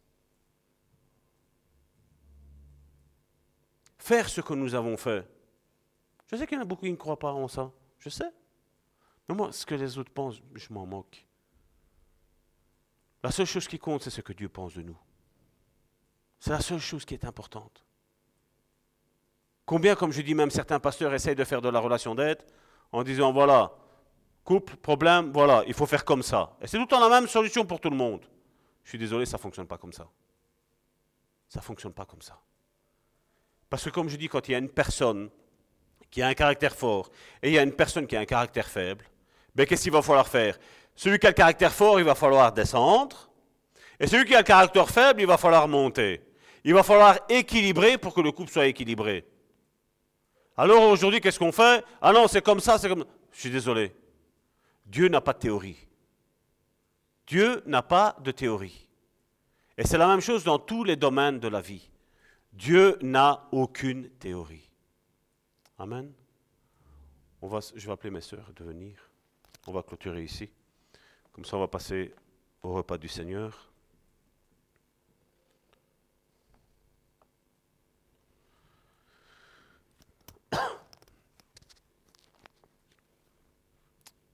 Donc ici, je clôture cette première pensée sur l'Église. L'Église, un lieu de guérison. Guérison que ce soit spirituelle, émotionnelle, charnelle, mais aussi relationnelle. Parce que ça, bien souvent, on l'oublie. Et c'est ce qu'il nous disait. Le corps de Christ, il y a une main, il y a une oreille, il y a un nez, il y a des pieds. Le relationnel.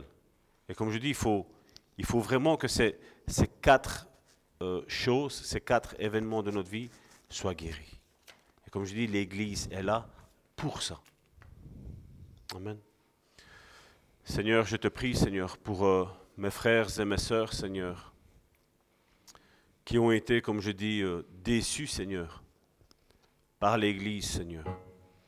Déçus, Seigneur, par les ministres, Seigneur, qui se disaient, qui s'appelaient de Dieu, Seigneur. Seigneur, je te prie, Seigneur, que maintenant, Seigneur, Chacun, Seigneur, soit guéri, Seigneur, de son passé, Seigneur.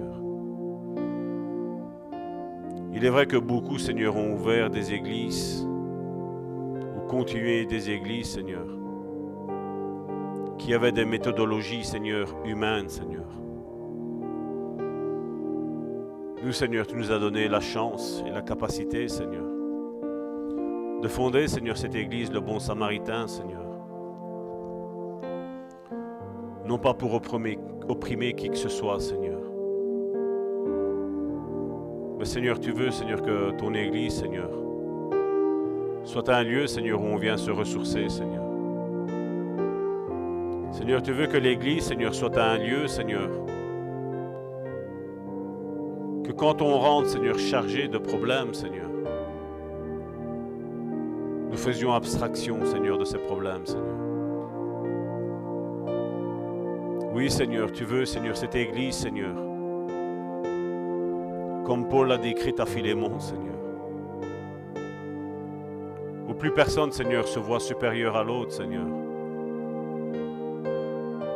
Tu veux cette Église, Seigneur, où, comme nous l'avons chanté, Seigneur, cette, cette Église, Seigneur, qui a le goût de chocolat, Seigneur, qui est quelque chose de bon, Seigneur, pour nous, Seigneur. Que quand quelqu'un a un problème, Seigneur, il puisse aller vis-à-vis de son frère et de sa sœur, se confier, Seigneur. Sachant, Seigneur, qu'elle ne sera pas jugée, Seigneur. Sachant, Seigneur, qu'elle ne sera pas mise, Seigneur, sur un bûcher, Seigneur.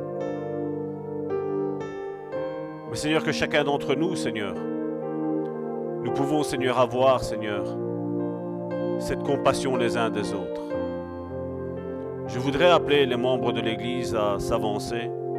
Ceux qui sont dans la maison, ben, si vous êtes tout seul, vous vous serrez les mains. Levez-vous et venez, venez devant. Venez devant, Église de Bon Samaritain. Nous avons chanté que avoir un ami, avoir une amie, c'est doux comme le chocolat. Avoir cette Église, Seigneur, qui a compassion, Seigneur, de son frère et de sa sœur. Ne, ne soyez pas timide. La timidité, Dieu ne nous a pas donné un esprit de timidité. Mettez-vous là et vous vous donnez les mains les uns des autres.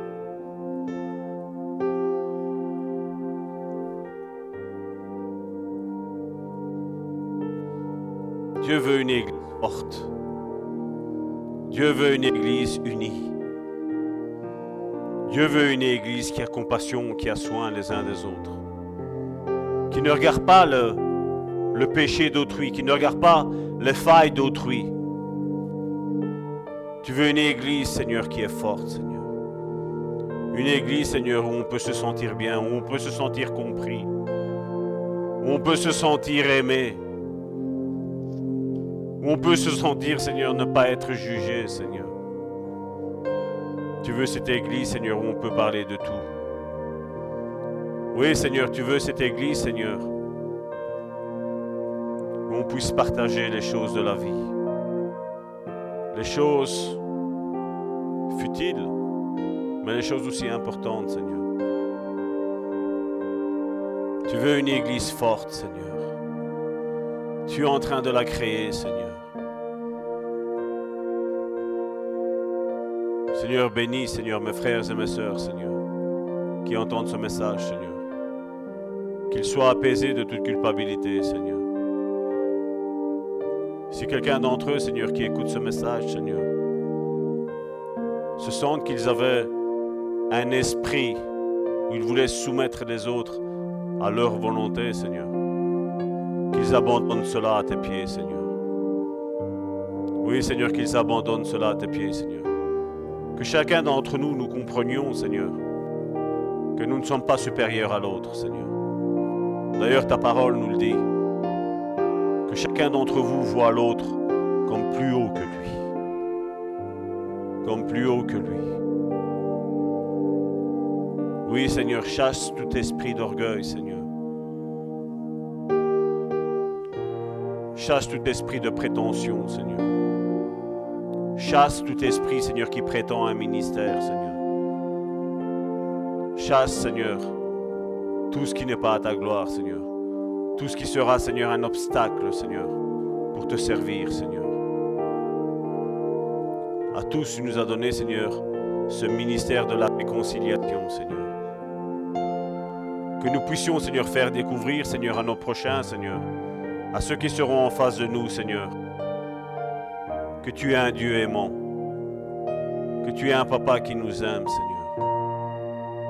Et je pense, Seigneur, qu'il est impossible, Seigneur, de se prétendre de toi, Seigneur, si nous avons de la haine en nous, si nous avons de la colère en nous, si nous avions, Seigneur, de la patience en nous, Seigneur. Je ne pense pas que nous serions de toi, Seigneur. Non, parce que le fruit de l'Esprit, Seigneur, celui qui nous conduit, Seigneur, il est rempli d'amour, il est rempli de compassion,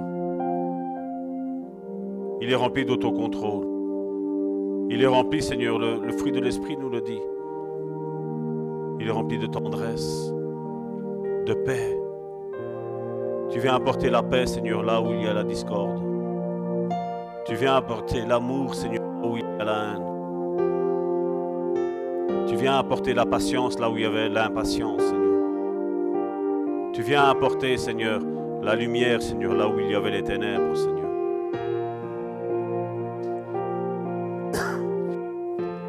Seigneur, que chacun d'entre nous, Seigneur, regardons notre frère, notre sœur, comme un être aimé de notre Père. Jésus nous a donné ce seul commandement. Tu aimeras ton Dieu et tu aimeras ton prochain comme toi-même. Non, il a dit, tu aimeras ton prochain comme toi-même. Quand tu vois ton frère, ta sœur, vois-le comme toi-même. Ne le vois pas comme un ennemi. Vois-le comme un compagnon d'œuvre. Un compagnon qui va être là le jour où ça n'ira pas bien pour toi. Ne le vois pas comme un ennemi de ton ministère. Ne le vois pas comme un ennemi de tes dons que Dieu a déversés en toi. Vois-le comme un compagnon qui va t'aider à faire fructifier cela. Quand ce frère aura une maladie et que Dieu, à travers toi, fera euh, euh, manifester le don de guérison, et que tu prieras pour lui, et que Dieu le relèvera, le restaurera, le guérira, ça va élever ton ministère. Ton frère, ta sœur que tu tiens par la main, ton frère, ta sœur que tu vois avec tes yeux, est celui qui va t'aider à grandir. Ne vois pas ton frère et ta sœur comme quelqu'un qui va t'empêcher à faire quoi que ce soit, non. Non, l'apôtre Paul, nous l'avons vu avec Philémon, le dit.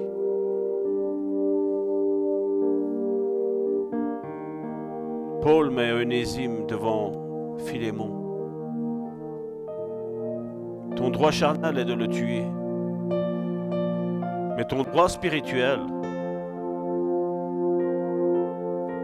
est de maintenant ce qu'il va faire pour toi. Maintenant, là, il va être réellement utile. Il va plus faire les choses sous une contrainte. Il va plus faire les choses en, en s'attendant à être frappé, à être violenté. Non, là maintenant, Onésime va faire quelque chose de bien dans ta vie. Quelque chose qui va t'être utile. Quelque chose que tu vas pouvoir même toi en jouir. Chacun d'entre nous a un, a. Quelqu'un qui était sous notre esclavage. Et là, Dieu dit, laisse faire. Laisse-moi faire. Ne nourris plus la haine. Verse l'amour. N'utilise plus le non pardon, utilise le pardon. N'utilise pas le mépris, use la, use la compassion, mon frère, ma soeur. Use-le. Là maintenant, ton onésime va te devenir utile, mon frère, ma soeur. Ton onésime, c'est peut-être ton mari. Combien de couples voient leur conjoint comme un ennemi?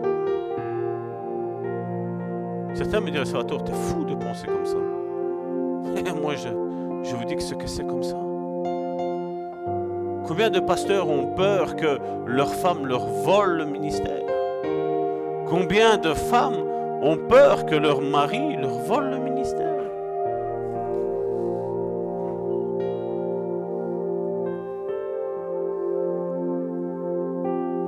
Oh Seigneur, merci parce que ta présence est palpable parmi nous. Oui Seigneur, tu es en train de faire quelque chose. Merci pour ton amour, Seigneur. Seigneur, restaure les vies, restaure les couples, Restaure les ministères. Restaure les dons. Oh Seigneur, restaure la foi. Restaure la communion.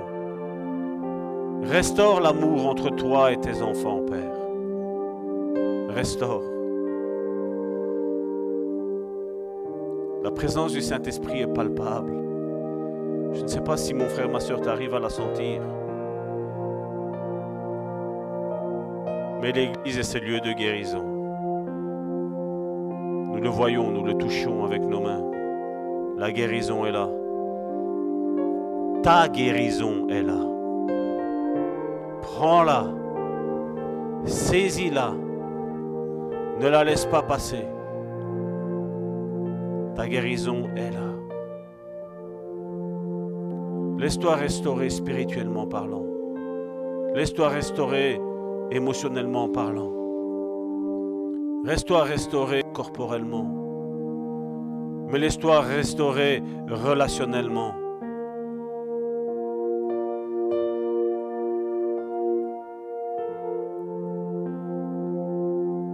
Laisse-toi aimer de Dieu.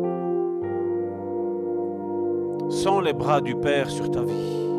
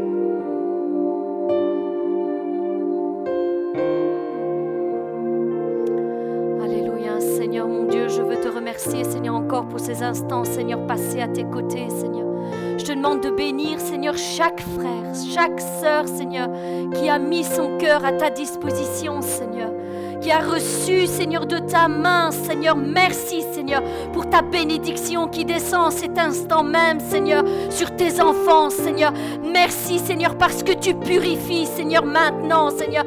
Merci, Seigneur, parce que tu restaures, Seigneur, des vies, Seigneur, maintenant, Seigneur. Merci, Seigneur, parce que ta, ta bénédiction, Seigneur, coule en abondance, Seigneur, comme une pluie, Seigneur, descend, Seigneur, du haut du ciel, Seigneur, et arrose, Seigneur, le terrain, Seigneur. De même, tu fais, Seigneur, en ce moment, Seigneur, la purification, Seigneur, et l'arrosage, Seigneur, du terrain, Seigneur, de nos cœurs, Seigneur. Bénis, Seigneur, cette semence qui vient d'être plantée, Seigneur. Oui, Seigneur, tu la bénis, Seigneur. Seigneur, tu l'as béni, Seigneur, et tu l'as fait croître, Seigneur, afin qu'il porte du fruit, Seigneur, pour ta gloire, Seigneur, pour que ton royaume, Seigneur, soit annoncé, Seigneur, pour que des vies soient changées, Seigneur, et transformées, Seigneur, pour que des vies, Seigneur, et des personnes, Seigneur, soient sauvées, Seigneur, qu'une multitude vienne, Seigneur, devant le trône de ta grâce, Seigneur, et reçoivent, Seigneur, le salut, Seigneur Jésus. Merci Seigneur encore, Seigneur, pour tout ce que tu vas faire, Seigneur, tout au long de cette semaine, Seigneur. Bénis-nous, Seigneur, tous ensemble, Seigneur, là où que nous soyons, Seigneur, que ce soit à la maison, Seigneur, au travail, Seigneur, en famille, Seigneur. Bénis-nous tous ensemble, Seigneur. Je te rends toute la gloire, toute la louange et toute l'honneur au nom puissant de Jésus-Christ. Amen.